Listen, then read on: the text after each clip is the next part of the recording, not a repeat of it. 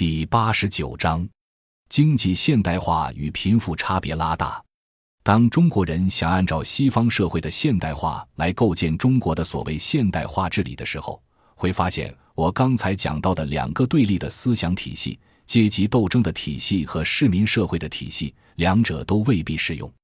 当代西方以金融服务业为主来引领经济，形成服务业占引导地位的高度现代化经济结构，但它的贫富差别也在拉大，并不因为经济结构高度现代化。贫富差别就会缩小。相反，经济结构越高度现代化，贫富差别也越大。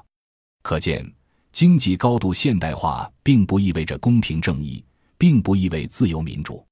历史的和国际的经验都不能证明，我们所要的这一切可以通过经济结构高度的现代化来实现。世界七十亿人口中，只有百分之零点零零一的富裕人群，而且主要集中在西方。西方产业结构调整本身带来的是贫富差距加剧，而政府在这些问题上却束手无策。在经济结构最高度现代化的美国，其 GDP 八五百分号以上来源于以金融为中心的服务业，制造业占比下调到约百分之十一，农业占比下调到低于百分之二。这个高度现代化的结构似乎是全球的榜样，但。金融中心华尔街仅容纳了三十万人就业。当它发生危机的时候，政府的救市投资却无法有效地解决在这种极化经济结构约束下的不能就业的弱势群体问题。因此，只有百分之一的人得到了大量的投资。可见，美国这种危机困境是由经济结构本身决定的，很难靠谁的主观意志改变。因为政府必须得去救战 GDP 八五百分号的以金融为中心的服务业，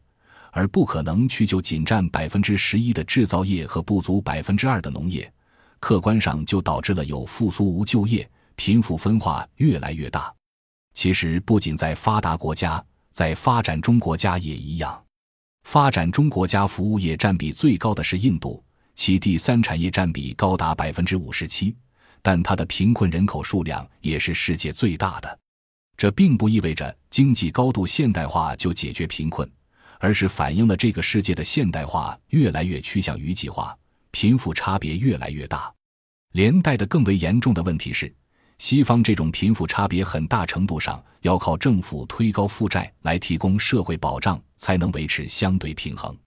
先看美国，它现在的政府负债占全球的一半，并且。不仅官方负债是一个非常大、还在不断增加的数字，私人负债也在加速增加，总计相当于全球 GDP 的百分之一百，这几乎是不可逆的趋势。我们再看其他欧洲国家的政府负债，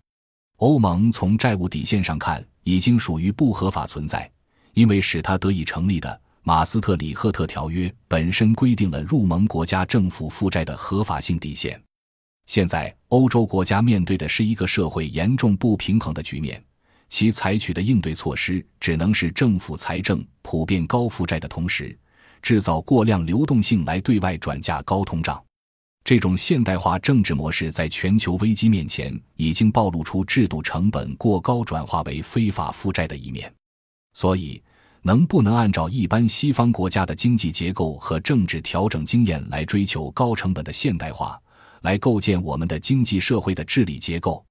这还是值得调研和讨论的。感谢您的收听，本集已经播讲完毕。喜欢请订阅专辑，关注主播主页，更多精彩内容等着你。